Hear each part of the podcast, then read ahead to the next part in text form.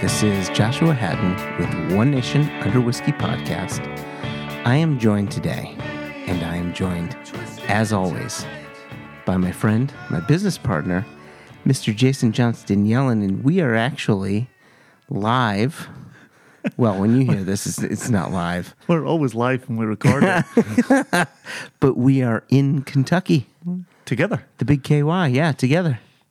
what do you think of that? Uh, it's cool. Yeah.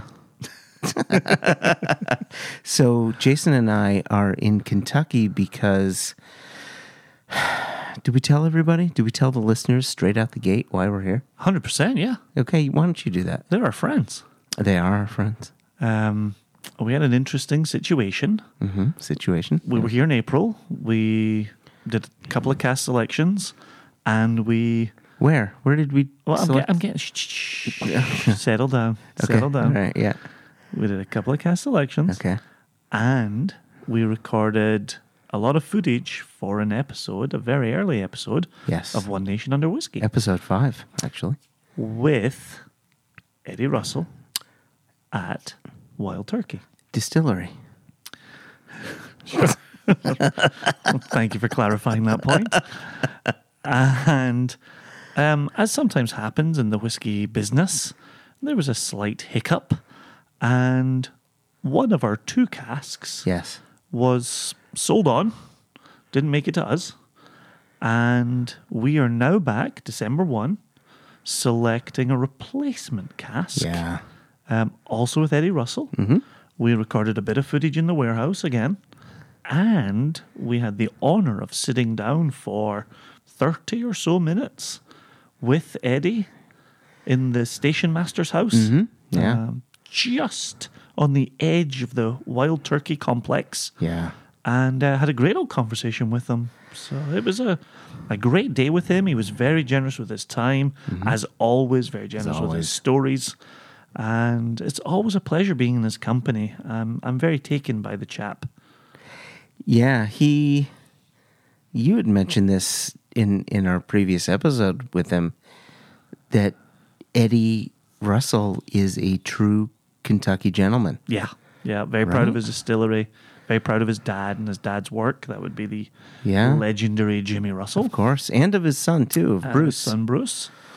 You know, just when you walk around with Eddie and and you hear him talk about the whiskey that's being made, and you know hear him talk about his now thirty six years at Wild Turkey. Yep. I mean, this is his life, and this is this was and continues to be his dad's life, and now his son's life, and the pride is just oozing out of him. Correct. Yeah. Correct. And, dis- and despite a very busy travel schedule, he made time in his calendar this afternoon to host us. And uh, even though we joked a few times that he could have been anywhere else this Friday afternoon, he was with us answering our questions, uh, uh, using his valinch to pour us many a sample of wild Many, turkey. many. Yep. And uh, I think we made a good selection. I think we did. We uh, we went around and we tasted about somewhere between thirteen and fourteen different casks of whiskey with Eddie, and they were from various warehouses. We had casks from warehouse D, B, H, and K, Yep. and uh, you know, like we had said again in that previous episode, here's a distillery that has a single bourbon mash bill Yeah. and a single uh, specification on, on their barrels where they I had previously reported that they were a number three char and it's it's actually a number four char. So it's the same char for each and every barrel, the same mash bill for each and every barrel. But all thirteen of these whiskeys were were very unique. remarkably different from one another, even Yeah. in terms of color. Uh, the one that we selected, Oh man. very dark, uh, very appealing to the eye. Yes. And thankfully delivers on the nose, palate, and finish, Mm-hmm. which uh, is important to us, and a mouth texture that uh, was very filling and coating and Mm-hmm. delicious. So excited to get this one off to the bottling hall at Yeah. ESAP and uh, get it in a bottle for Single Cask Nation members. I might mention too that it, it's not just a texture on the palate. You talk about this quite a bit. There's a texture on the nose. Yeah. You almost Yeah. you're getting hints of what's about to happen Yeah. when you take a sip of it. Yeah, I love that texture on the nose. It's a hard thing to describe to somebody. You sound like a bit of a loony uh, when you're, and I don't mean Canadian currency. Uh, Is that what they call the currency? The loony, The loony? it's one of their Really? parts of their currency. I Yeah. thought they were just dollars. Oh, Joshua, we need to get you north of the border, my friend. It's just America Junior, right? Uh, awkward. Uh, there's so much more than that. So much more, Joshua. But in part. So what you're saying is in part they're America Junior. So much more. we'll take you there one day. We'll, we'll Oh, okay. introduce you to some Just one day, some okay. Kanakistanis, and you will learn that they have so much more to offer. Wow, okay. Um, you what- say so. What were we saying before you awkwardly derailed the entire conversation? Oh yes, um, when you try to describe the nose feel to people, Yes. you sound like a bit of a mad, mad person. Right. Um, but it's it's definitely there. There's a sense of texture Yeah. as you sniff in the liquid. Uh, one of the challenges we had today was actually a particularly Scottish challenge, I thought, yes. which was the liquid coming from inside the cask was very chilly, very Very, very, yeah. chilly, and so we were we were spooning it and cupping it, ballooning it, Mm-hmm. Yes. uh, anything to to I increase held that it against my chest. temperature a wee bit. I, I put it in my pocket. All right. Is that what you're calling it these days? It was a power move. Uh, and um, and then the old trick that Jim McEwan taught me back in the day Yeah. um, was as I poured it into my mouth, I held it in my tongue for a count of four seconds and tried to bring it up to to body temp. Oh, and- interesting. And, try and expand some of the te- textures. Um, and really get that mouth feel and mouth coat. Do you notice a difference? I, I don't do that technique. So Uh, There's definitely a little bit of a difference. Yeah, you don't have to warm it in your hand quite as long. Uh, you can go to the mouth a little faster. okay. Just tell me how I do it, Joshua. Yeah, yeah. You know, for our single malt listeners, um, you know, the, the best way that I can compare that sort of nose texture is if you've ever had a Clynelish in your in your glass, and you get that waxy texture even on the nose. Uh, you know, Yeah, and in- definitely in- part of it. right? It's Yeah. so. Uh, so for single malt listeners, it's probably the best sort of comparison that I could uh, that I could offer to you. Yeah, just as you're mentioning some single malt listeners, All we don't actually have any wild turkey in our glasses as we're recording No, today's episode. We have something a little different in our glass, and it all comes courtesy of you and a Yes. connection that you've made. yes. So, so this episode is going to go live on Wednesday, December sixth. Oh, I know what that means. right. So uh, that is uh, Randy Rhoads' birthday from from Ozzy Osbourne fame. It's exactly six nights before the first night of Hanukkah. It's it, it is exactly six nights before the first night of Hanukkah. That's what I said. Tw- Twenty nights before uh, the first day after Christmas. Exactly. Exactly. um, but so I have a friend who bought a very special bottle, and Did you ever say what December 6th actually? oh, I didn't, did I? okay, so December It's a 6th, long day of tasting. It is. It's been a long day. Three and a half hours of tasting whiskey with Eddie and talking with Eddie. Good, good, good, good day. Uh, so, so getting back to what December sixth is, that is my birthday. Happy birthday. Thank you, Jason. like to say this gig sucks. Hey, up yours, Springfield. One, two, three, four.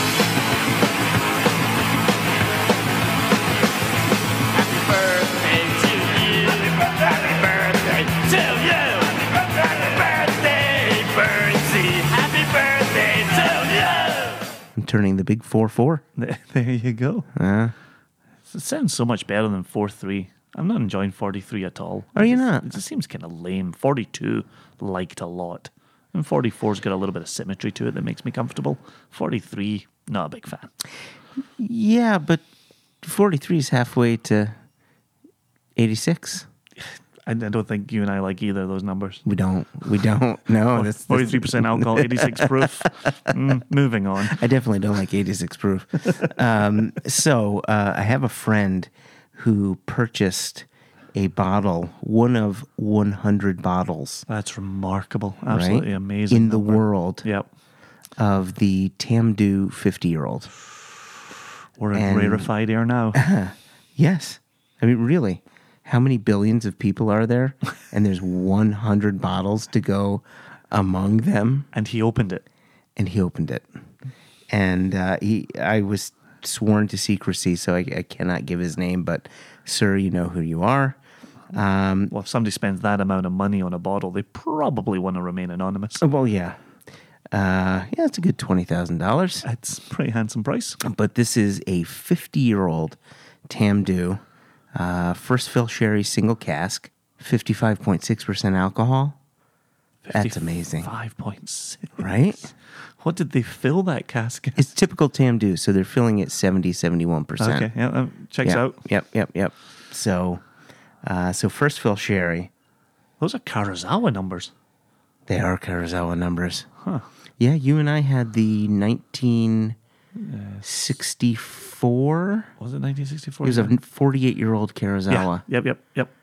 like drinking pure fire. It was. It really was very burny, very nippy all the way down. This one does not present Mm-hmm. No. any of those fiery notes. The color on it is this That's beautiful fantastic. sanguine copper. yeah, yeah, and that the legs on it, the oils, Yep, just oil. beautiful in the glass. Just as we're talking about nose texture, he Yeah. delivers. Well, cheers to you, my friend. Oh, Happy cheers. 44th Can we- birthday. Can we clink? Does it come through on the? There we go. Uh, thank you. Yeah, I wanted to have a, a special one, and no better person to share it with. cheers. Not even the person that opened the bottle. Here we go. In for the sip. Mm-hmm. Oh wow. It's got a warm treacle quality to it. Oh wow. Good, nice, big oak presence, as one would expect. Right, but it's not. This is not like drinking a popsicle stick. It's not, but it's pleasantly drying. It's pleasantly drying, but there's there's a vibrancy to it. Ooh, Oh man, that's nice. that is a celebratory dram. Happy birthday to me. I live in a tree. I. Uh, What, do- what else do I do? you, you could just lead with the happy birthday, Mr. President, as, Jason. as president of Single Cask oh, Nation. Oh, oh, okay. Of me, to me, the president. Okay. Thought you were gonna get all MAGA on me. I was not. I was getting all Marilyn Monroe on you, which is a different. Very, Keep your clothes on. That's a very different sounding Yes. thing. So. so, so moving on. So, no, So, yeah. unfortunately, no, nobody at home has this in their glass. So we're not going to Yeah. belabor the point. No, I, no, I know no. what it's like when you belabor your Springbank tastings, and I don't have any in my glass. I, I know how dispiriting that feels. Um, but it is a, a cheers to you and a Yeah, thank you. celebration of your birthday, and a and a cheers to the listenership as always. Yeah. Uh, oh, go ahead. I don't want to interrupt you. He said, interrupting me. but just how much we appreciate them. Thank you, listeners. You are loved. So, speaking of listeners, this is what I wanted to say. Okay. It's your turn now. Um, oh, is it my turn? Okay. So, what I wanted to say is um, our listenership has gone up quite a lot. And so, we want to thank, yeah. Uh, I just want to thank people who are tuning in, who are sharing the good word. And um, one thing that, that I'll ask, and we ask this on occasion, is if you wouldn't mind, please, please, please go to iTunes and, and give us a rating, five star rating if you love us, four star rating if you really like us, and anything else, just send us some send us a message. Send us Uh, a fiery bag of poop if it's anything else. but the more good reviews and star stars that we get in iTunes, the more people will be able to find us. We end up going higher up in the rankings. So Beautiful. So please go ahead and do that. Um, I just wanted to say that before you know. Yeah. Well, we had people. Yeah, no, I think it makes sense. And I, th- I think we can dedicate the rest of our episode to Yeah. Eddie and Wild Turkey and selection and warehouse chat, and then formal interview. Jason, one of the things that I wanted to bring up, you know, we we spent a good amount of time in the warehouse with Eddie selecting casks. And like I said before, we went through about 13, 14 different casks. And we had some good conversations in there too, but you know, we just got done with our day with Eddie. We Yeah. went out to dinner. Now we're back in the hotel room and we're recording this podcast. Yeah. And for the life of me, I can't remember everything that was discussed while we were while we were in the warehouse. But what I do remember is I was pretty pretty sure to talk about what we were tasting while we were tasting it. So, you know, given the fact that we had a good 30, 35 minutes of interview with Eddie at the station house. Yes. I want to go over, I want to bring in some of our notes of while we're tasting the, these casks and what we're experiencing when we try. You know, this is the stuff from warehouse B, this is the stuff from warehouse K, etc. And and just bring that in and I think it'll show people some of the flavors that we're getting. And, and Eddie talks about it. This is one of the things I do remember is Eddie talks about what warehouses are giving him what flavors. Yeah. And so I'm, I'm going to bring in some of that uh, footage right here, if you wouldn't mind. I'm ready.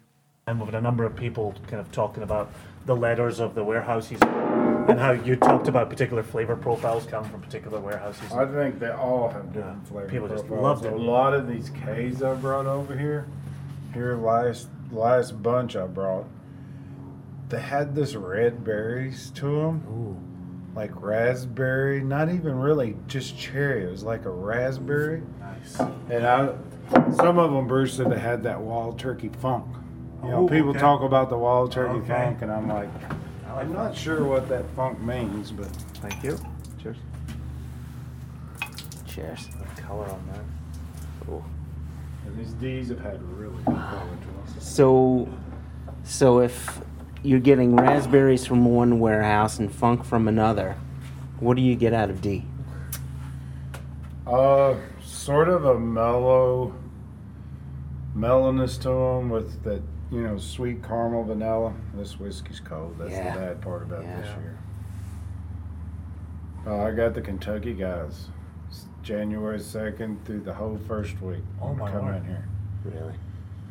And last year was the first year, and I'll probably do it again this year if it's real cold. I'll come over here and get samples and take them over to the VC. Yeah. I mean, it's like sitting here doing this. I mean, until it warms up, you're not Yeah. really getting the flavors out of it. Getting a lot of that caramel coming through though. Mm, So, given what you're saying right now about being cold and not getting the flavors coming through, what do you think about people putting ice in bourbon? Oh, I like the ice, Okay. but mine don't last long enough that it's getting too cold. Okay. you know. Okay. So it's really just for the dilution purpose rather than Well, the, it- the chilling to it out. Chill it a little bit, but and you know I hate to say it, but I do think as the ice melts a little bit, it sort of opens some things up because Mm-hmm. Jimmy and Booker and them didn't ever believe in that. Okay. All right. Now, personally, I don't like dropping water into whiskey. You know, Booker drank his bourbon out of the barrel and would put a little water in it, Yep. just calm it down. And just Yep. the water's okay through the filtering process, but afterwards, I just don't like that at all. Huh. I mean, to me, it just sort of dilutes everything. That I- Okay. Okay. But you don't think the same thing about the ice as it's melting in there? Normally, no. Like I said, most of the time, you know, my, I always ask for an ice cube or two. You know, I hate when they fill a glass up with ice and put that Oh, much yeah. whiskey Oh, in. yeah. Yeah. So whiskey slushy at that point. Yeah. This is absolutely that nice ride where everything that it promises on the nose, it delivers Mm-hmm. right on the palate. Yeah. No, it's doing everything that you you want it to do. Nice spice there coming mm, through with the There rye. is some good spice. Yeah. Yeah. Cracking mouthfeel. Yeah. So there's two more of these D's here if you want to try both of them. Yeah, I'd be curious to see what some of the other D's are doing. So what happens with the ones that? Because I know you do a lot of picks, and obviously you're you're producing a shit ton of bourbon. But for the ones that don't get picked, do they end up getting married into, say, your your ten year old bourbon? These barrels, yeah, Yeah, yeah, they okay. would. So what I do when I start this, like this fall, when we need to get it going, because they start coming in in January, and some will look for Kentucky Spirit. We'll taste through barrels, and we'll pick barrels for what we call our marketplace. Yeah. So what just goes to anybody. So in the Russells, I try to stay as consistent as I can. Kentucky Spirit, I try to stay as consistent, consistent as I can. And then I look for what I call oddball barrels. Mm-hmm. I look for a few of those in here, but really I'm looking for ones that are different. Yeah. So that's what I put in here. There's some barrels that'll sit around that'll say rejected on them. Because we do reject them for the normal stuff. Oh, oh But to me, they're ones I want over here. Uh-huh. Yeah, you know. exactly. So I'll keep some of those sort of normal flavors because you have people that come and pick and they're looking for that wild turkey Russell's taste or that Kentucky Spirit taste or some even like a General 101 type taste, Mm-hmm. you know. So I bring some of those, but when I run into some that have that super butterscotch or super fruity or and I'm even putting things over here that's not my taste profile, like very earthy and floral. Yeah. Because a lot of bartenders, a lot of on premise like that to make their drinks. Oh, yeah, that's good. So I put those over here because this year, shoo wee, I'd say it's probably 30, 35% now. They're on premise people buying these private barrels. All right, one more D. Yeah, when you talk about the funky ones, that one that we just bottled for the Jubilee with that big mint note on it. Yep, things like that. Those Oh, those G's that you got in that one, uh-huh. Yeah. I found them off the sixth floor. Yeah. You yep, know, yep, most yep. of this stuff is fourth or fifth floor, but I found them off, of course, you know, you hate to say you have a favorite warehouse, but G's always been one of my favorites. Yeah. yeah. Yeah. You know, um, and some of the picks that's come from G have got some really good write ups and different things from the picks, but those were just so different that I brought, Yeah. and they went quick. They went really quick. I quick. would imagine, yeah, it was it was cracking. I like this one. Yeah, if you were to pick a favorite of the three Ds, which would it be? It would be this. You've Okay, got yeah. the the barley coming through. You got this nutty kind of quality coming out. A little bit of that floral that we we're talking about. Mm-hmm. A little A bit. little The back of the palate. The nose on it's fantastic. Yeah, the nose is great. It's a solid, solid, Yeah. solid, solid barrel. Wow. Yeah, I, this could be in the running. Yeah. It's it, it's a a barrel of note. I certainly think as Yeah. far as letter grades are concerned, Yeah. you know, Yeah. to pull one favorite from each letter or Yeah, that, that's a good one. Prepare to fast forward! Preparing to fast forward. Fast forward! Fast forwarding, sir.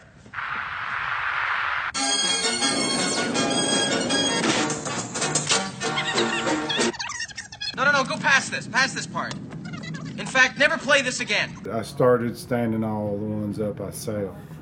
Not only can they turn, 'em- can they sign them, uh-huh. but Yeah. once they're stood up, it's like, and I, i- if they don't sign them, there's a few people that don't sign them.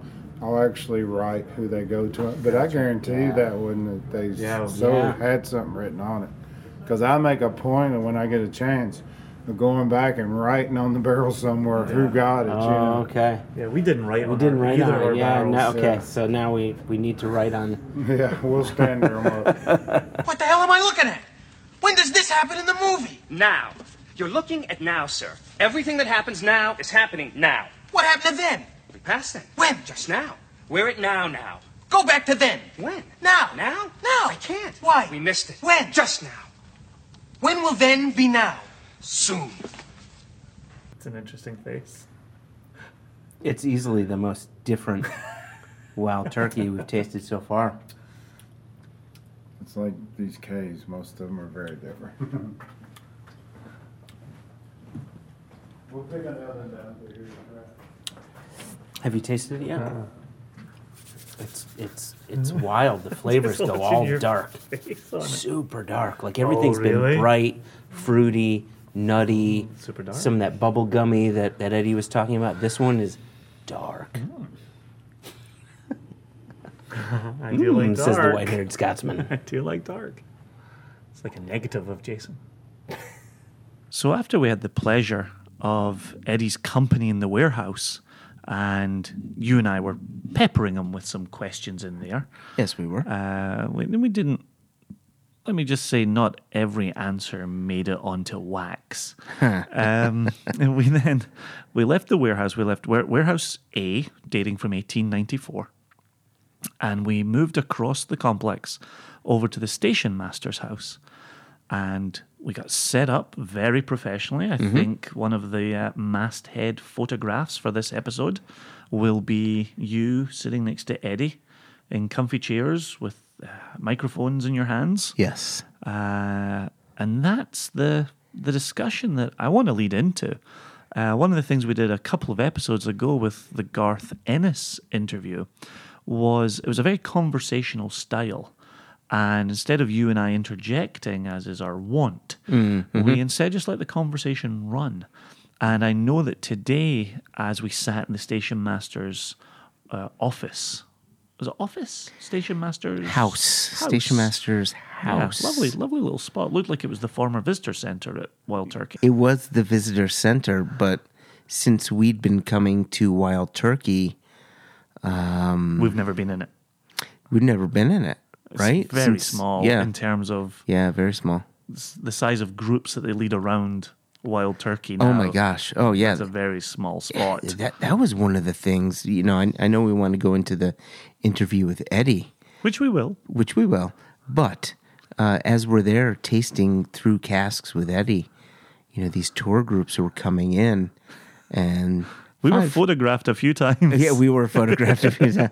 Uh, but you know, five people come in, then another five, then another five, then another five, and it was, you know, it's probably a group of thirty to forty people at Yep. a time. Yep. Yep. It's remarkable the, the size of groups that they move around. And Eddie was commenting, it just doesn't stop. It doesn't stop. the the, the tourism surrounding Wild Turkey and Bourbon and Massive, Bourbon County and all that malarkey um, just doesn't stop. So, um, so here we are, uh, sitting conversational interview with Eddie Russell Mm-hmm. in the station master's house. Last time I was at Joshua's house, I tasted some of the cheesy gold foil wild turkey that he's been telling me all about. Um, you and I were talking off air that it's good, good stuff. What is it that makes it so good? Well, I, I think one of the main things is back in the 80s, 70s, 80s, early 90s, all of us had excess whiskey. So instead of 12 years old, it might have been 13, 14 years old. Okay. I think that affects it a little bit. Uh, but at that time, you were doing so little of it. It was like my Russell's line. You were picking out just your very best barrels to hold back because we weren't doing LTOs. We weren't doing anything but Wild Turkey 101 8 year and 12 year. Gotcha, And gotcha. of course, we had the four year old 80 proof, but that wasn't something that we worried too much about. So I just think it was that very small batch you were doing back then that people thought was like your 101 eight year old. It wasn't that big batch, it was that very limited number of barrels that you were thought you were the best. Any desire to bring it back? Oh, I have a desire all the time. I, I mean, I, I pitch to our company all the time. I would love to do eight year old aged 101, 12 year old 101. The reason the 12 year old went away everywhere but Japan was because of the Russell's 10. When I decided to continue that label and do that, I just didn't have enough juice to do the 10 year old and the 12. So that's the reason that we had to do away with the 12 in the United States. Okay, so if this bourbon boom would just slow down a little bit, we could get some cheesy gold foil wild turkey back. Yeah, but then that means it slowed down, so I'm not sure we want to do that. Well, with with the eight year old and ten year old in mind, what I've just poured for us is some eight year old um, 101 from 1977. Oh wow! I hadn't So, even uh, started working here. at that Exactly. time. I- So I was hoping. So at the uh, at the Chicago Jubilee. So first off, cheers. Cheers. Cheers. Cheers. Cheers. thank you for your time today. Yeah. Um, at the Chicago Jubilee, there was a gentleman by the name of Jonathan Wrenchen, who's also a massive turkey fan. And uh, he just happened to have this little sample bottle of 77 eight year old 101. And somehow I left the festival with it in my possession. I thank you for that.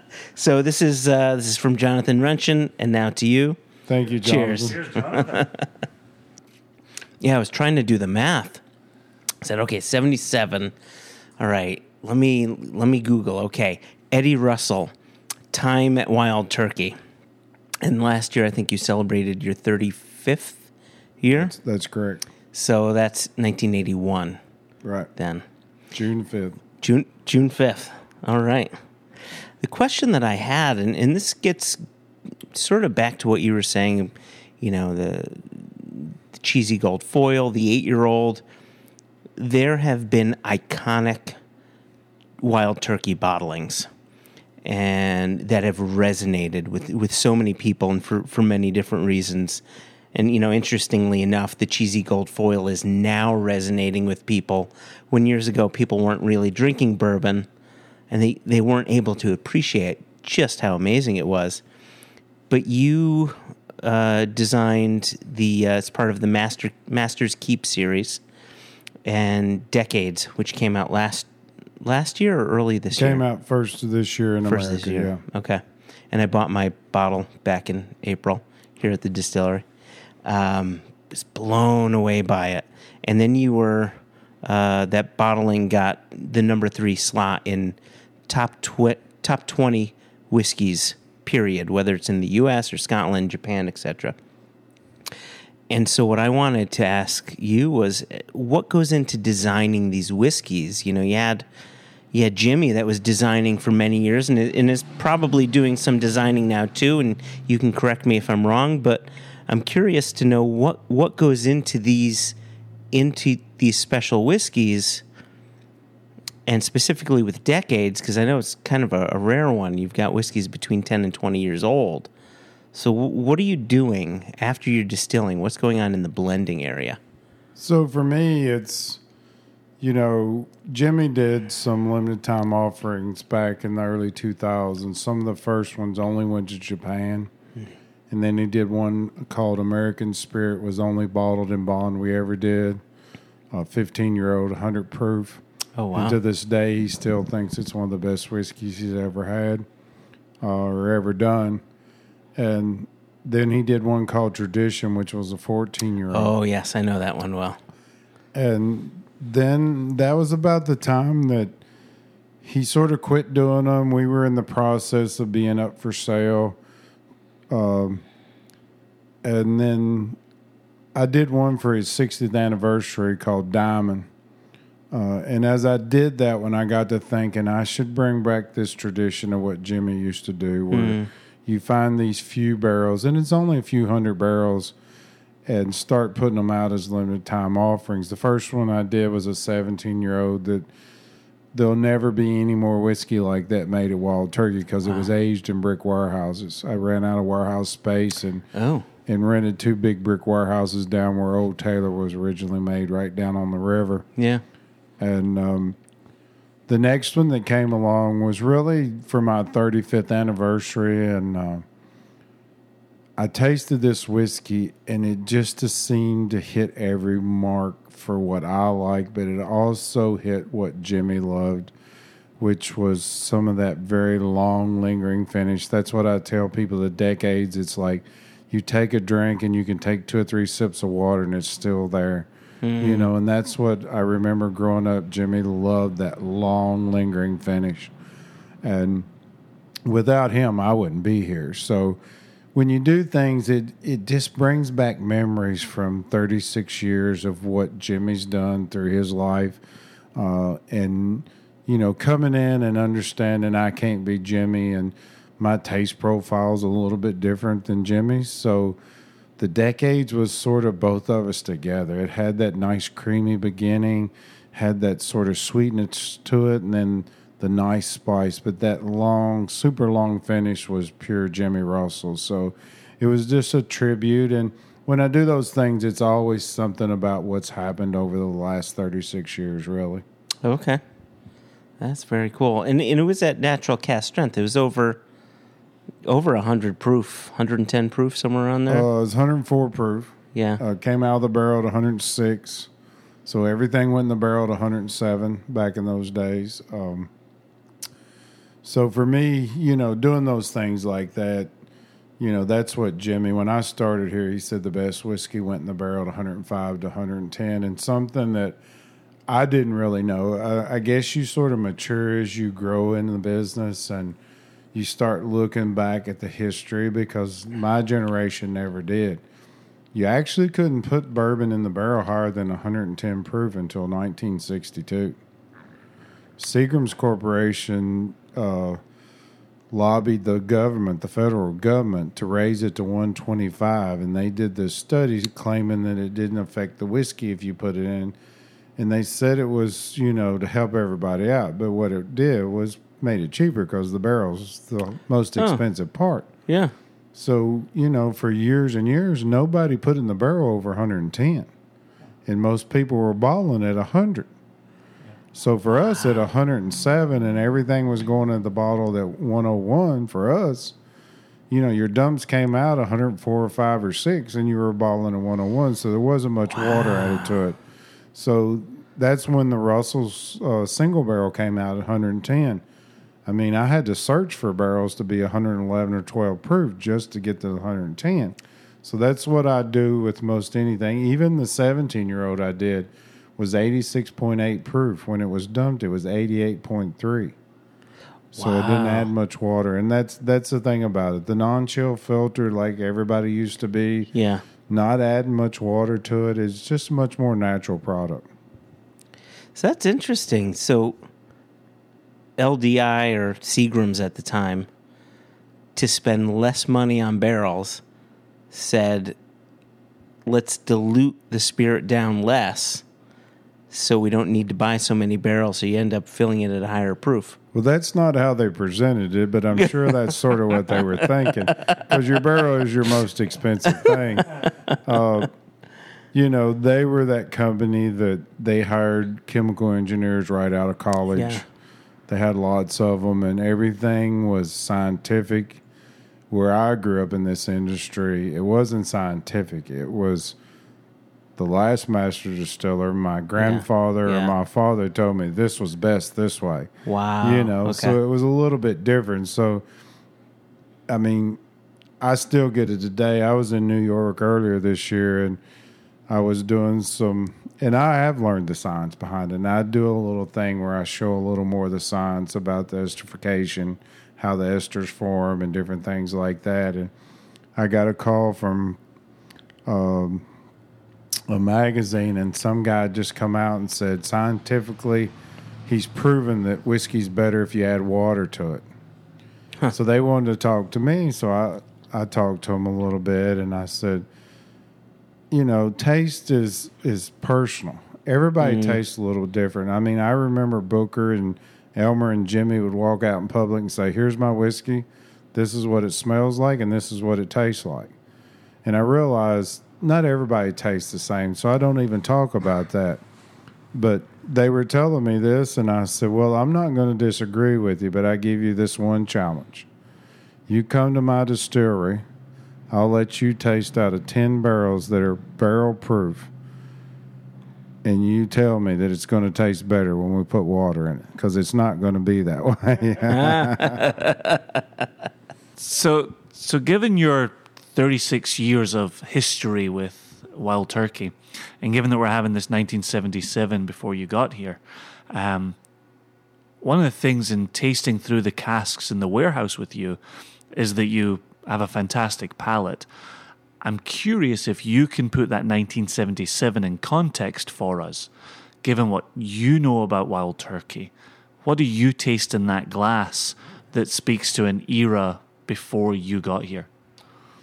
Well, I, I think this is the cheesy gold foil probably hits my taste profile a little more. I think it's a little more creamier, a little more sweeter. Uh, you know, there's been some articles written about the wild turkey funk. I almost think this has that wild turkey funk to it. It's a little different, but it's Jimmy. It's a little bigger. It's a little bolder. Has some sweetness to it, and that finish just sticks with you forever. I, I I'm amazed anymore. I used to think I had the best job in the world for many years, but it seems like in the last six or seven years it's got better because I have people that come in here all the time with 1977, 1983, 1987. Uh, I had a guy just gave me a bottle this weekend of, uh, or this past week of 2004 Rare Breed. Uh, the first time we did 108.2, and I'm like, they always say, "Do you want to try?" And I'm like, "Yes, let's open that up." You know, uh, it's amazing. Nobody, nobody loved the spirit back then. It was just that generation, and I think it spoke to what Wild Turkey's always been about: is lots of flavor, a lot of character, where people just weren't used to that, and now that's what people are looking for. So, yeah, it's always a pleasure to taste. I mean, I was only 17 in 1977. And I always tell Jimmy I didn't drink till I was 21, but I might have got some of this out of his cabinet when I was 17. So it does bring back some memories. Uh, so to have older whiskey like this, I, I mean, I, I think about all of my times. I mean, I tell people all the time, I thought it was normal to go fishing with Booker Noe and, Elmer T. Lee.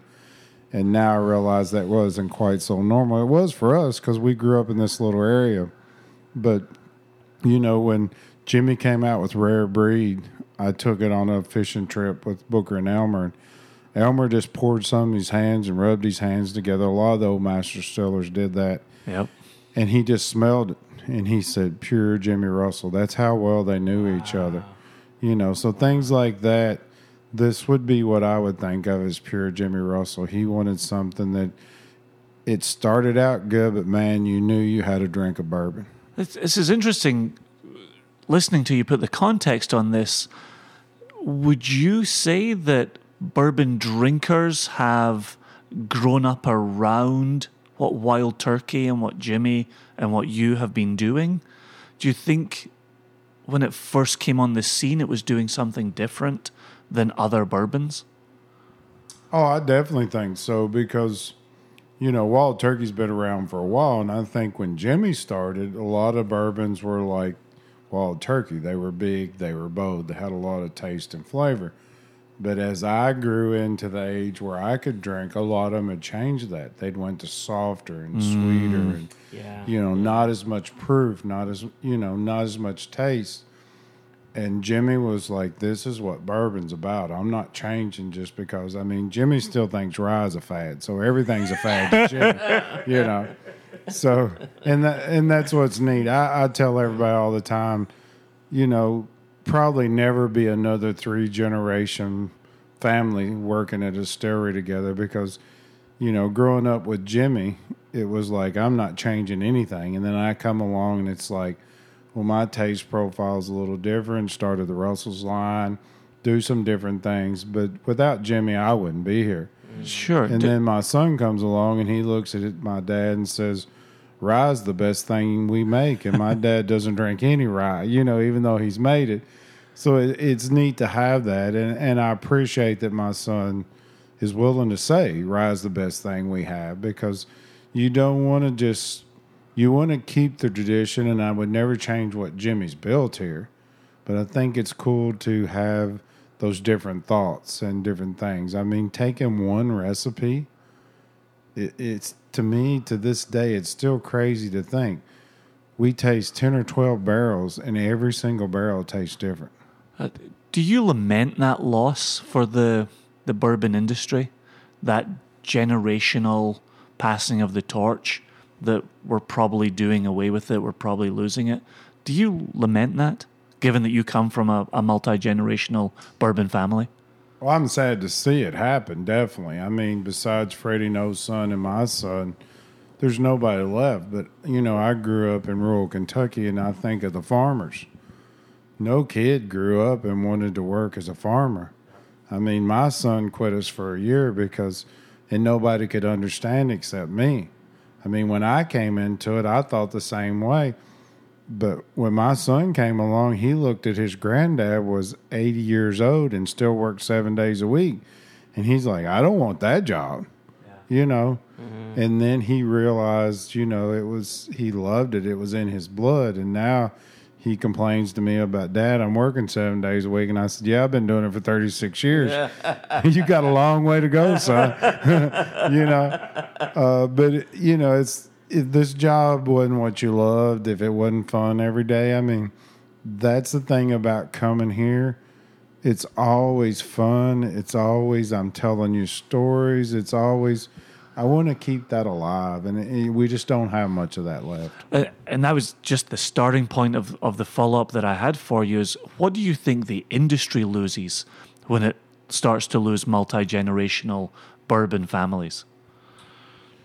Well, you you just get into well, I can prove this by science, or I can prove this by this, or you know, I, I'm going to say this. Um, it's even like being called a master distiller. I get the question. I was in South Carolina this past week, and there's a a young uh, distillery there called 620, I think was the name of it, and they're doing gins, they're doing creams, they're doing all sorts of things, and they followed me around for two days, and it, they kept asking the question like, "When should we call this guy master distiller?" And I'm like, Wow. "Well, it only took me 35 years. it took Jimmy 13. You know, uh, I'm more comfortable with head distiller until you get all of it. Now I understand there's a lot of new brands that you need that face."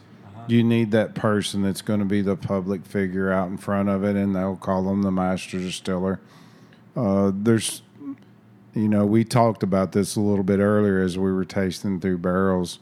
There's probably never going to be anybody else that learned it the way a few of us did, where you start out rolling barrels and then you work in maintenance, you work in balling, you work in the distillery, you work in the warehouse. And um, I'm not sure that Bruce needs to be the person who grants the vacations and puts the personnel out to every job anymore because there's other people to do that. But when I started, Jimmy was master distiller, human resources, plant manager, union negotiator, engineer. Wow. You know, I, I tell people all the time, I came here and started working here, and a few months into the job, I, I told him one day, I said, you know, one of these days I want to be you. And he said, which one? Engineer, plant manager. And I thought he had a big ego, you know. and then I realized he was telling me the truth because he did all those things. I mean, our love is to make the whiskey, but there's so much more to it. And, you know, some people are just going to be that face or that marketing person. But I told those guys, I said, you know, use the word distiller or head distiller, whatever you want to use. And then, you know, when they get to the point, they're not, when somebody asks a question, because that's the difference now, is you got bartenders that understand a lot. There's so much knowledge out there, and they ask the question you can't answer.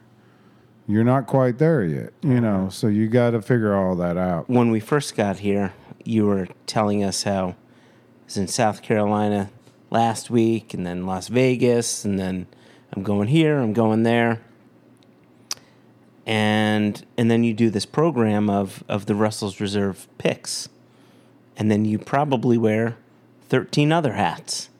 And I'm just curious of all the different hats you wear, what's the one that satisfies you the most? What's the one that if you're looking forward to it? Well, I enjoy the barrel picks because I have so much fun doing it. Jimmy always questions why I taste with everybody. I tell him it's quality control, but uh-huh. it's really because I love to taste those barrels and tell the stories as I'm doing it.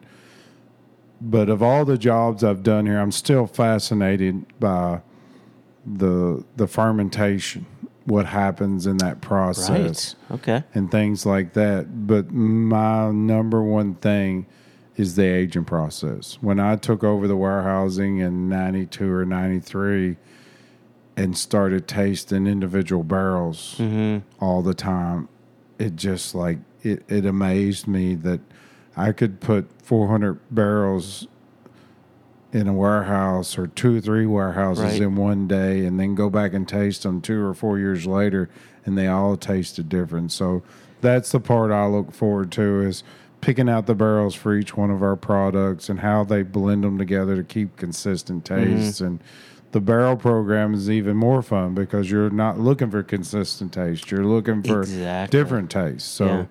those are the things I look forward to when when I love being out on the road for one reason. That's talking to people and getting to meet people and telling the story of what wild turkey and believe me, I I talk about Jimmy a lot, but I talk about Booker Noe and, Elmer Lee, and Parker Beam a lot.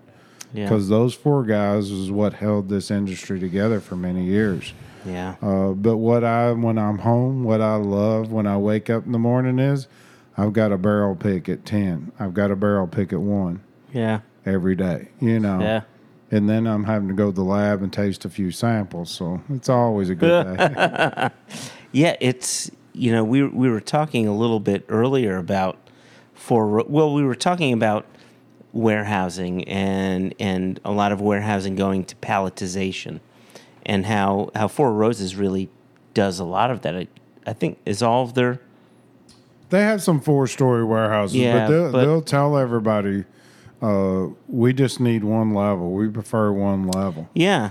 So you know the interesting thing for me, and this this gets back to our our, our barrel selection, is they have ten different recipes to ensure that their barrels are always different, always unique. You have one recipe, one barrel char, a multitude of warehouses, and then rickhouse levels and and this this part of it amazes me and it gets back to what you were saying is the maturation part the barrel picking part is what fascinates you and and i mean you're 36 years into this now and i'm just curious you know you talked about k you know warehouse k giving you that that you know a different style and warehouse b giving you a certain style and you know if you were to just apply your own experience to it you know why why is that happening that that k would taste a certain way b would taste a certain way h and, and so on and so forth and why some of these g barrels that we were tasting are just cherry casks just knock them out of the park like why do you think that's happening if everything's the same and the warehouses are just a few hundred feet apart other than the wild turkey ghosts that we know are all around the warehouses That's right. well, I, th- I think it's really neat when my dad gets that question. You know, I talk about G, and somebody will say, "Jimmy, why is G better?" And he said, "Because it's good in season. Because it was built in the '50s and '60s." but when I look at them, some of the warehouses are might be faced a different way. We don't face each one a certain way. Uh, some are out by themselves. I've had a lot of barrels this year from H that, that people have really loved a lot. It sits completely by itself where nothing's around it. B's probably one of the highest level warehouses we have. Uh, G's close to the river, sitting where nothing's around it.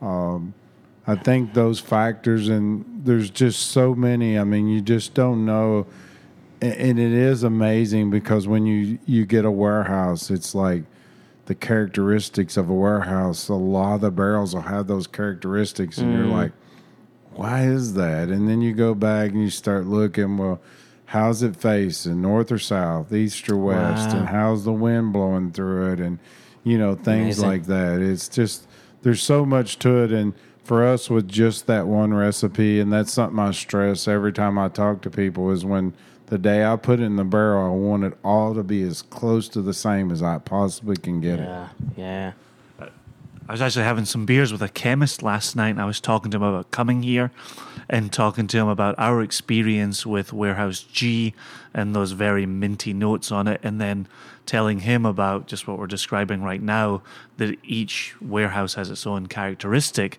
And his question was, as a chemist, can they replicate that? Like if you were, and I know you don't, but if you were to have a favorite warehouse, could you make it so that every single warehouse tasted like that favorite warehouse?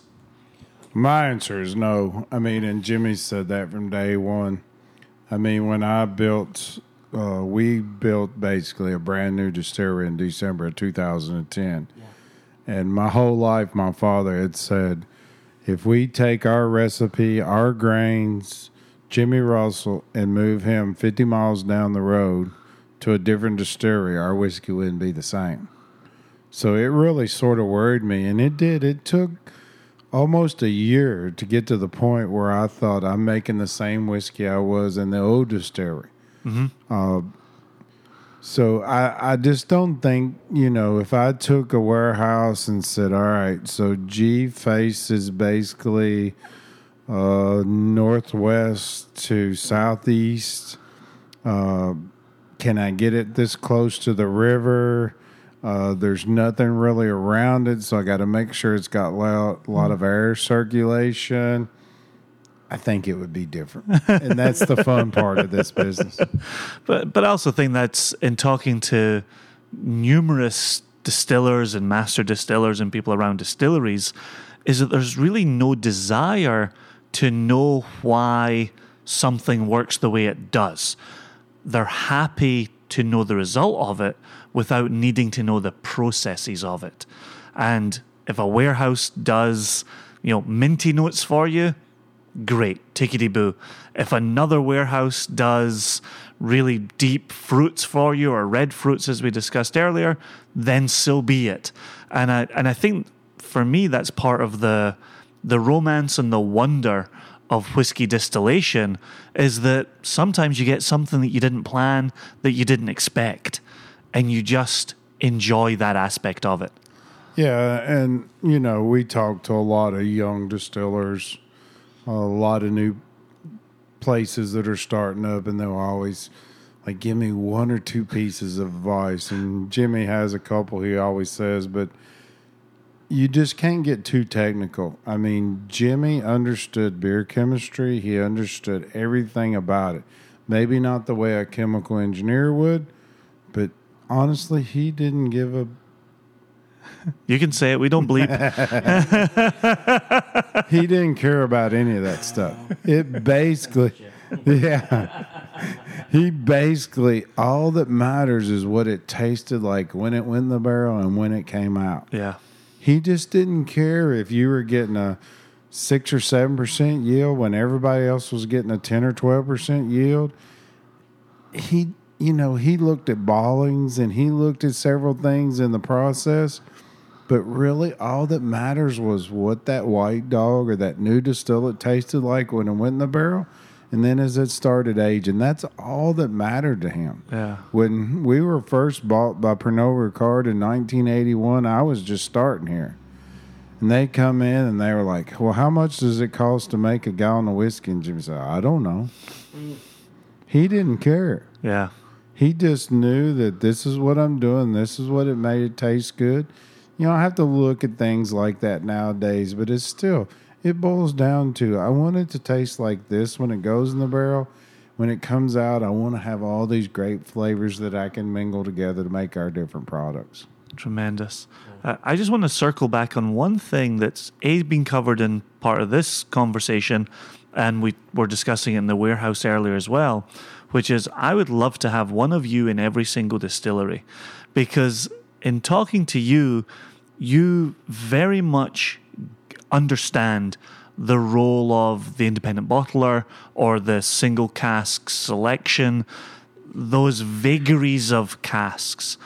And at the end of this, I have no idea what the question is. Um, I just, I just like hearing you support what it is that we do.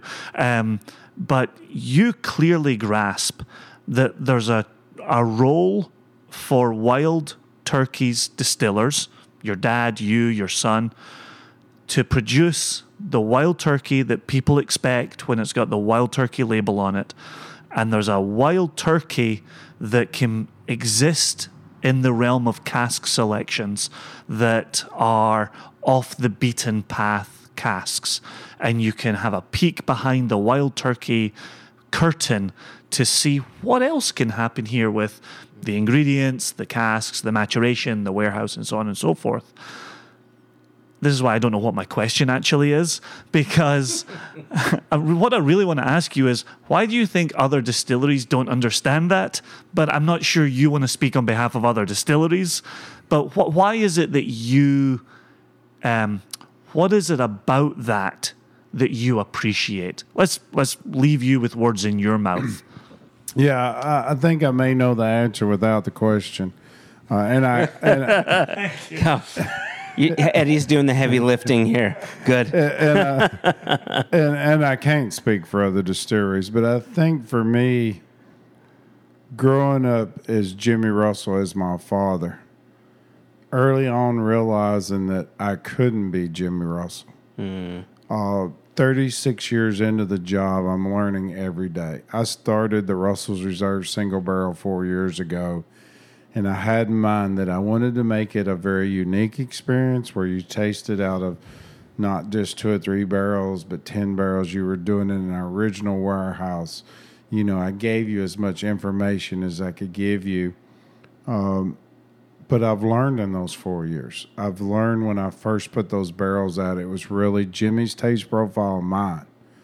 And then as I talked to people and seen what people were looking for, I'm like, well, I'll put those taste profiles down here because we had them Yeah. Uh, and I think that's that's the part is I think people get to a point where they think I know everything, and believe me, thirty six years in, I I don't, and I'm still learning, and I, you know, I want people to be able to come into Wild Turkey and say, you know, I may not like that one, but I like that one. You know, it's just like when I said 101 and Rare Breed and Russell's, people come up and say, What's your favorite? And I'm like, Well, I can tell you which one I drink the most, but they're all my favorites for different reasons, you know, um, which is, I think that's what's important is I grew up, I think the biggest thing for me is I grew up in that era where bourbon, the whole bourbon group was so close minded about I'm only going to promote to this person in this age group in this area. And this is what you, we got. This is all you're going to get. I mean, I loved Booker Noe. He was probably my favorite of all time. And he was famous for saying, Here's my whiskey. If you don't like it, send it back. I'll drink it. you know, I've had people call and say, Well, I have a guy that wants to pick a barrel, but he wants it off the sixth floor, only facing the river, and this and that. And I'm like, Well, I'll tell you this four years in, I've never had a person come in here and not pick a barrel Yeah. not find one they like. Yeah, and the- yeah. and I've had people tell me stories of where they've been to the distilleries and they didn't find one they like. And you know, I pulled barrels out of the rail just so they could taste one that that they might like. And that's what it's about for me. I, I'm not picking your barrel. I'm giving you so many different tastes. There's bound to be one you like, and I think that's to me that's what it's about. Yeah. Well, with, with that in mind and with, with barrel selection in mind, Jason and I have a little something for you, which has been hiding behind Jason's back. Jason.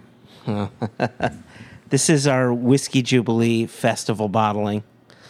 this wow, was the. Uh, So the, the background is your warehouse A. Uh, the background is your warehouse A. The cask is the exact cask that we tasted from that's in the back that our hero over here is using your valinch to pour that sample from. And so this was us selecting with you in April, and we thank you very much for your time then and for your time today. Oh man, I appreciate this. This is fantastic. So I wonder what I can get on the secondary market. let's go, they're going for lots, lots of cash. no, I'm just kidding. Uh, I probably don't have six bottles that I wouldn't open. I'll pass them down to my son, and they were bottles that Jimmy did. Oh, nice. yeah. Um, I'll probably be drinking this with my best friend. Good, but I good, good, really, good. I Yeah. really appreciate this. This Yeah. is fantastic.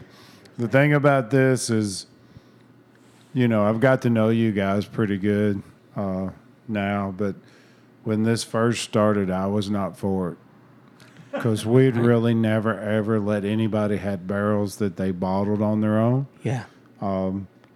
So it sort of struck me as I'm not going to do this. But then as I've got to know you guys, I really appreciate what you do with this. And I push for barrel strength all the time. So I love it that you do it at cask strength. Uh, so I do appreciate this. And you're always welcome at Wild Turkey. Cheers, cheers. Thank you. It's, Cheers.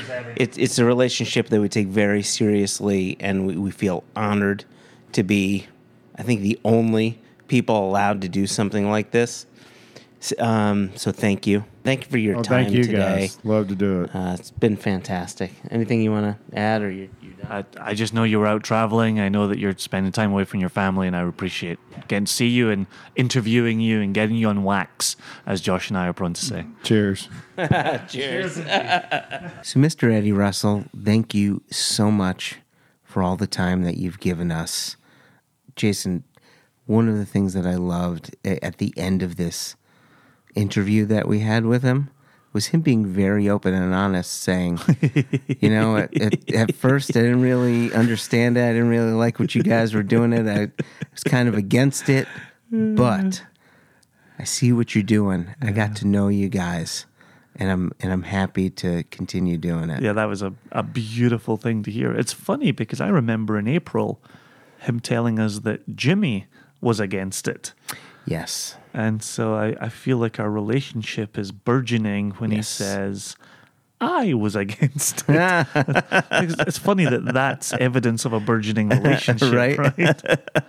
but but the, the other thing I would echo from our conversation with him is just how supportive he is of the independent bottler mm-hmm. slash the bottle selection process to present a side of wild turkey there is not the popular face of wild turkey Yeah. Yep. uh, I love hearing that from him. So so that's that's the point that I'm taking away from today, uh, as well as his friendship and good humor and good yeah. stories. Yeah, and and as as much as he's pro independent bottler, you know, I I still remain and will always be um, thankful and and honored to be the one independent bottler that that they're working with. That's it. That they're yeah. saying yes to, Yeah, right? at natural cask strength. Yeah. that's a Yep. huge honor, and and we don't take it for granted. No, no, no. So thanks again, Eddie. Yeah, really, cheers. really appreciate that and the amount of time you give to us and uh, and your friendship. It's good. We enjoy it. Um, That leads us neatly oh, to news. Extra, extra! Read all about it! Life story of Playboy Penny! Extra, extra! Extra, extra! Read all about it! Me and that Playboy in trouble again! I'm going to lead off the news segment this week with something that I'm insanely proud of, and I think we're both Yeah. insanely proud of, and we sincerely thank the people of Seattle and surrounding regions. But after having our tickets on sale for two weeks, we are halfway sold out. yeah. Uh, actually, just a little Yeah, over. just a little over now, as of halfway, today. Uh, Sold out, which is remarkable. Mm-hmm. We have we've been building these jubilees, and we've been seeing better ticket sales. Seattle's blowing everybody out the Everyone- water. yep. Everybody. Yep. Take notice, New York and Chicago. I didn't want to cause any fights across the nation, but I'm I'm absolutely blown away by the support from Seattle. So if you haven't purchased your whiskey jubilee ticket, we are still offering the early bird special. yes. E G No. B T No. W E No. B G. Early bird gets the. Early bird- G gets Stop, Jason. E G. That's what I said. Early gets bird the worm. Oh, that's not right. no. That's incorrect. It's incorrect. Do not use that code. So early bird gets the worm. That that's the code. So E B G T W two one eight. That's what I said. So that that early bird gets the worm. D- don't type out early bird gets the worm, but E B G T W two one eight. If you go to our Whiskey Jubilee website, go to the Seattle page, use that code upon checkout, and your ninety five dollar ticket magically turns into a eighty eighty dollar and seventy five cent ticket plus ticketing fees and you know, typical stuff like that. But Yeah, best best price that will be offered. Uh, make sure you grab that before December 22. Yes, that's And- the final day. And I would even grab it sooner than that because at this rate, we ain't going to have any tickets left. Yeah, if we if we more than halfway sold out in two weeks, I'm so excited. yeah, So, so that's that's fantastic. Whiskey Jubilee, March 15th at Within Sodo in Seattle. Yeah. From Yep. 7 till 10. And as we get closer, we'll be announcing Whiskey Jubilee Week events. yes, So that's what I want to say there. And Cool. over to you for second yeah. news item. So I wanted to let people know or remind people that our second release of Single Cask Nation whiskeys uh, are hitting store shelves. In Massachusetts, it, it's been on store shelves and, and they're almost sold out. So so if you live in Massachusetts, don't wait because it's whiskey buying season. Those whiskeys will be gone. Uh, in Illinois, the stuff is just hitting shelves now. Uh, California uh, is hitting shelves now, in Connecticut, New York, New Jersey as well. If you do not see single cask nation whiskeys on your retailer shelf, be sure to reach out to your retailer. If say- you're in one of those markets. if you're in one of those markets, yep, thank you, uh, and and ask for it. And and if you want to know what's in the second release of Single Cask Nation, it's the 28 year old Cambus, Yeah. Tastes like cotton candy. single grain, matured, extra matured in a Muscatel Ooh, sherry cask. goes down very easy. Yep. The nine year old Miltonduff. Big crowd pleaser, right? big surpriser. Massive, yep. Uh, the 20 year old Inchmurrin. Yeah, I haven't poured that yet for anybody. Oh, man, so good. Uh, so unpeated spirit matured in a peated cask. Lovely, lovely, lovely. From the Loch Lomond Distillery. Loch Lomond. Um, then we've got our 10 year old Laphroaig. Massive crowd pleaser. Massive. Yep. Yep. Really on the lighter side, fruitier side of Laphroaigs. Um, and then we have our 18 year old Spanish rum, which uh, 135 bottles. And I'm telling you, and it's probably our most expensive bottling. That one's moving faster than anything that I've seen. And I do have to interject and say Oh. we called him out in the last episode. did, yes. He texted me immediately upon yeah. concluding the episode Talking about your brother. Yeah. to say he, my brother Murray, Yep. and his one of his great mates, Funky, Funky. uh, they opened it and consumed it within a night. Yeah. Which, yeah, it's only a hundred and fifty dollar bottle of rum. You you pull the cork and throw it away and finish it in a night. And uh, he confirmed that they absolutely loved it, and they're waiting for us to release more rums. So, Mm-hmm. Yeah. There will be more coming. so thanks for reaching out, Murray. Yeah, thank you, Murray. Um, and then the final whiskey, and this is actually a California exclusive, and this is our 21 year old Tormore. Uh, so ex bourbon cask. Uh, really has that beautiful Tormore spice, but it's like a lemon meringue, pie, malty, spicy, just a wonderful treat. Are those the six? That's the six, Jason. Do we have a Ben Rinnes? No.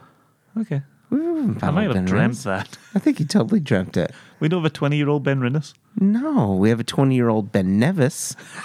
That's from our first release.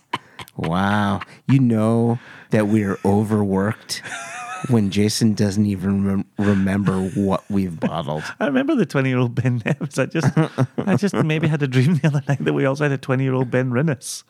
Yeah, these are the things that go on in my brain. We tasted a 16 year old Ben Rinnes that was lovely, but we uh, we missed it. We we unfortunately did not get that cask. it sold out before we could. yeah, it, got, it, it, it, it got nabbed. Well, maybe Got that's what was working Yeah. in my my subconscious. Okay. Um, and then to, to add on to this, we have selected our third release Yes. of Single Cask Nation Retail, and we should be seeing that the first quarter First quarter of 2018. 2018. Yep. And our hope is that for 2018, we will have three releases of six bottlings. Yeah, and, Uh, yeah. and for Single Cask Nation members, those who watch the online store, Mm-hmm. we should be coming out the gate pretty strong in 2018. Yes. And so keep an eye on the website and keep an eye on your email and keep an eye on Single Cask Nation Facebook private group. Uh, I've open to members of Single Cask Nation. So Yeah. No, that's that's definitely good to mention. I think that's it for the news. Got anything else to add? nope. Okay. Cool. um, so we, you know, it's interesting. We received Is that how they sign off on like the nightly news? We're like, and and finally, a kitten was rescued from a tree this afternoon. and then one of them turns to the other and says, "Anything else to add?" And they go, "Nope, Well, that's the end of the news." catch us at every hour on the hour here at News 10. uh, we received an email from uh, James Foster, who gets mentioned on He our, is weekly, yeah, yeah, weekly right? contributor. yeah. Well, you know, this podcast is bi-weekly, right? I stand by it. right?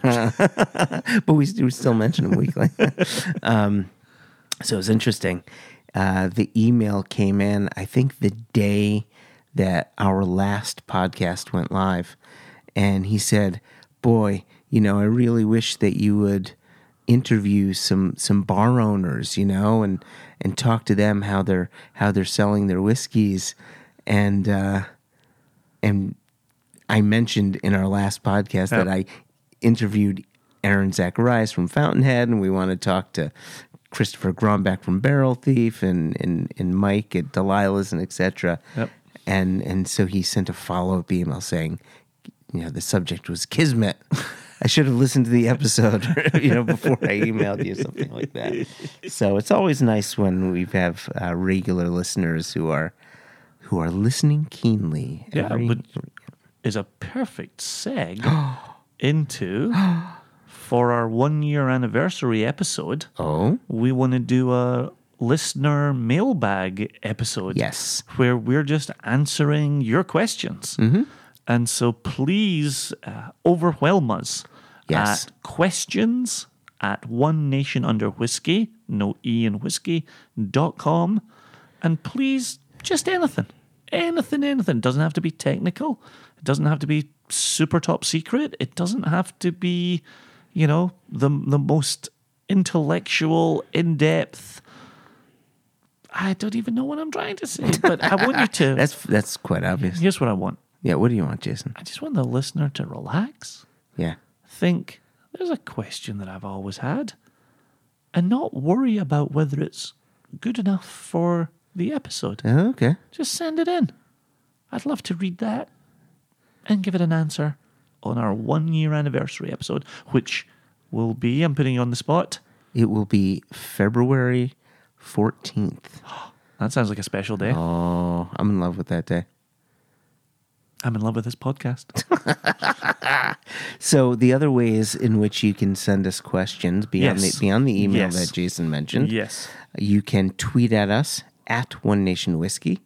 You could send us an Instagram message at One Nation Under Whiskey. Or you can send us a Facebook message, facebook.com slash One Nation Under Whiskey.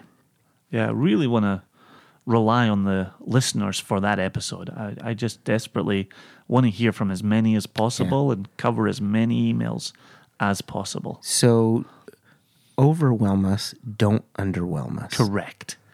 Correct. Don't let us down. Correct. Um, Jason, last episode, uh-huh. you and I did not bring up a misconception. Right. And so I have two misconceptions. The first one being it's a misconception that we will always have misconceptions on this podcast. It's a misconception that we will always know what we're doing and publishing. Um, yes. Number two.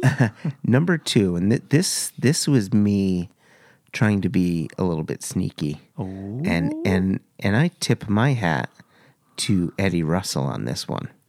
So I asked him. I said, I said, look, I know you don't publicize this, but What's your mash bill? I figured the worst that can happen is I'm not going to tell you. Yep. And his answer was, I'm not going to tell you. He did say that. Right? Uh, please trust me that I asked in a much nicer way than, than I. You say that. It was a pretty direct question. I tried to be a little direct. um, but he brought up a point that I found really interesting. And he, you know, he said, "Look, I could come out and I can tell you it's got X amount of corn, X amount of rye, X amount of barley in there. Yep. But here's the thing, you know, we tell people we're a high rye bourbon." And sometimes you get big spice on that bourbon, and sometimes you don't it's when it comes to that, no matter what percentage rye we have in that mash bill, depending on how we cook that rye, sometimes it's going to be spicy and sometimes it's not going to be spicy. So you overcook it and all that spice is going to leave, but you're going to get that sweetness coming through. So the numbers don't necessarily, I mean, they, they do mean something, but it's more than just numbers.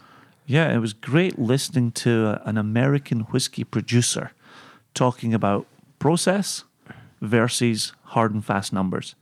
And it made me think back to a few episodes ago when we spoke with Chris Mabin, uh, representing Port Askaig, and we talked about ppm, the phenolic parts per million.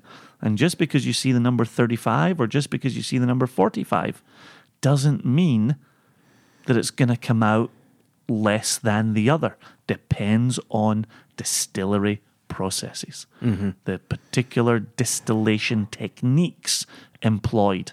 And so here you've got Eddie talking about the cooking of the mash bill, the cooking of the grain. And here on Islay, we were talking about the distillation Right. of the spirit. Correct. But I, I loved hearing that today. I, I thought that was really fascinating. Yeah, yeah. So you know, uh, it's like you had said, very much like the the peat misconception. This is a mash bill misconception. You know, everybody wants to hear. You know, they talk about the MGP. You know, mash bill, ninety five percent. Yep. You know, uh, rye, five percent barley, and Yeah. you know those numbers. The numbers do mean something, but it's not. It's not just that. Well, they don't exist in a vacuum, right? Right, they They're- don't- They're yeah. connected to real world yeah. techniques. Yep, yep, yep, Um, and that's important to remember. Yep. Um, just to, to move us on slightly, I have nothing in my glass, Can and I can see that you have nothing in your No, I'm glass. st- I'm, st- I'm still working on this. Okay. It- this is my birthday.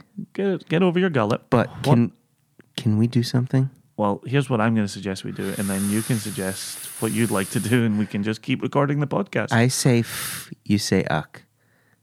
No, okay. So How about I say uck, you say f. Uck, Okay. Uck, uck. I have no idea what we're doing. So, this, I'm, I'm feeling inspired so am I. by this coverage of Eddie Russell. Yes. This coverage of the warehouse. Warehouse This coverage of the tasting. tasting. You and I should probably Yes. retaste The cask we cask selection Yes. And report to our listeners what they can expect Yeah. Let's go when over it some gets tasting notes. released.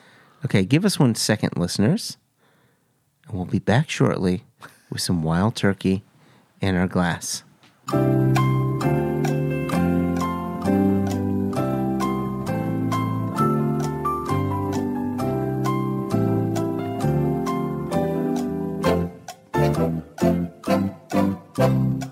All right. All right. All right. So so we're back. Okay. so we're not going to take too long on this. Well, no. Okay. Well, it's another one of those situations where if somebody doesn't have this in their glass at home, Yeah. I don't, we don't need to belabor the point, but I definitely want to give people an idea. Just like we do with sometimes we record for YouTube, sometimes we, well, every time we put the full tasting notes on our website. This is just a little preview of some unofficial notes. Uh, color on it is this beautiful amber, kind of a, a, a deep amber. Yeah, it's you know comparing it to some of the other cask samples that we tasted in the warehouse.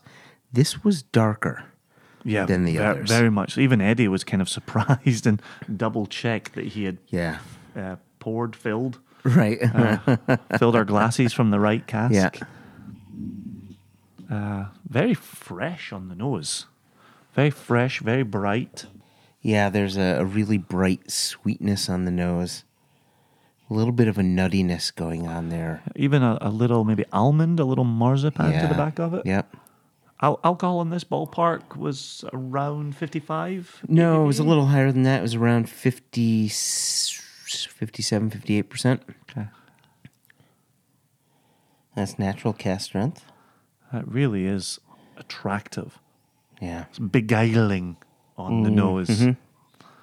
Okay, you talk a little bit more about the nose because I'm going in for a little sip. Yeah.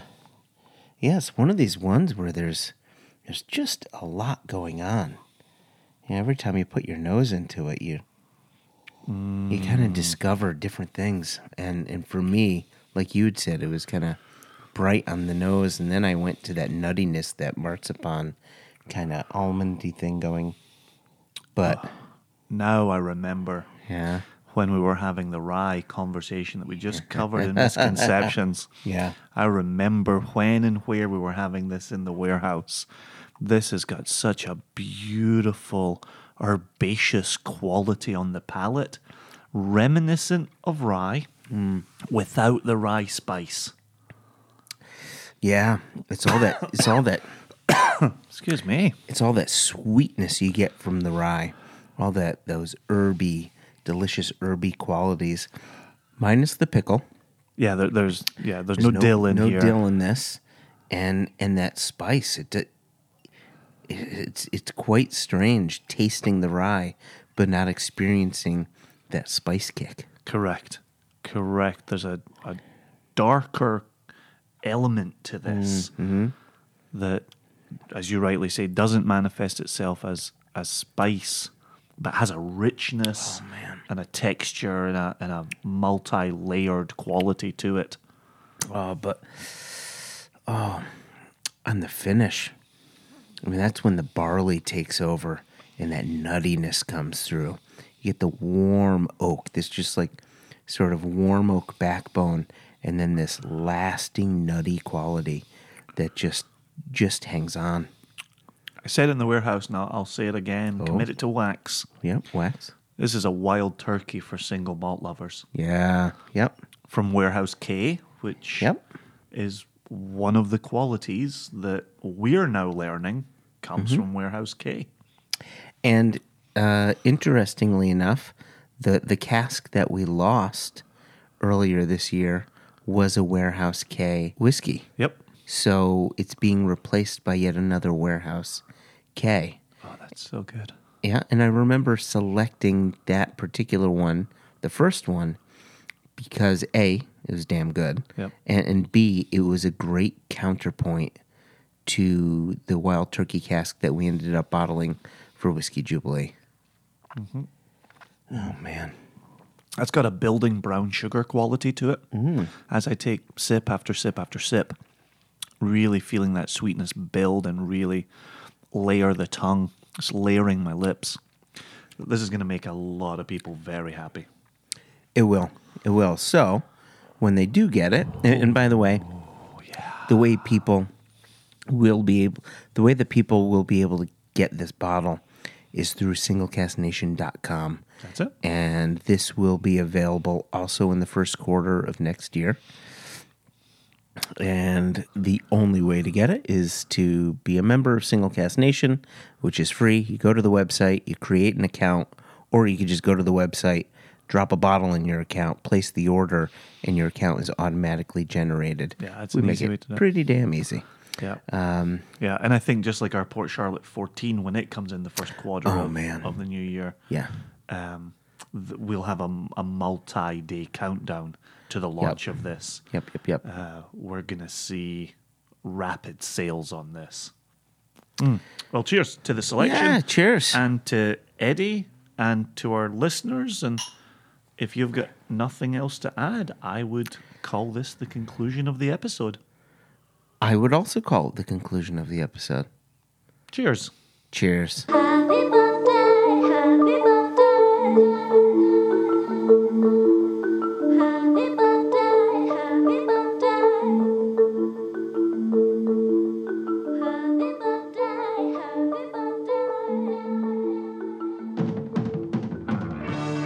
Well, yeah. If it, uh, it, I think it was the.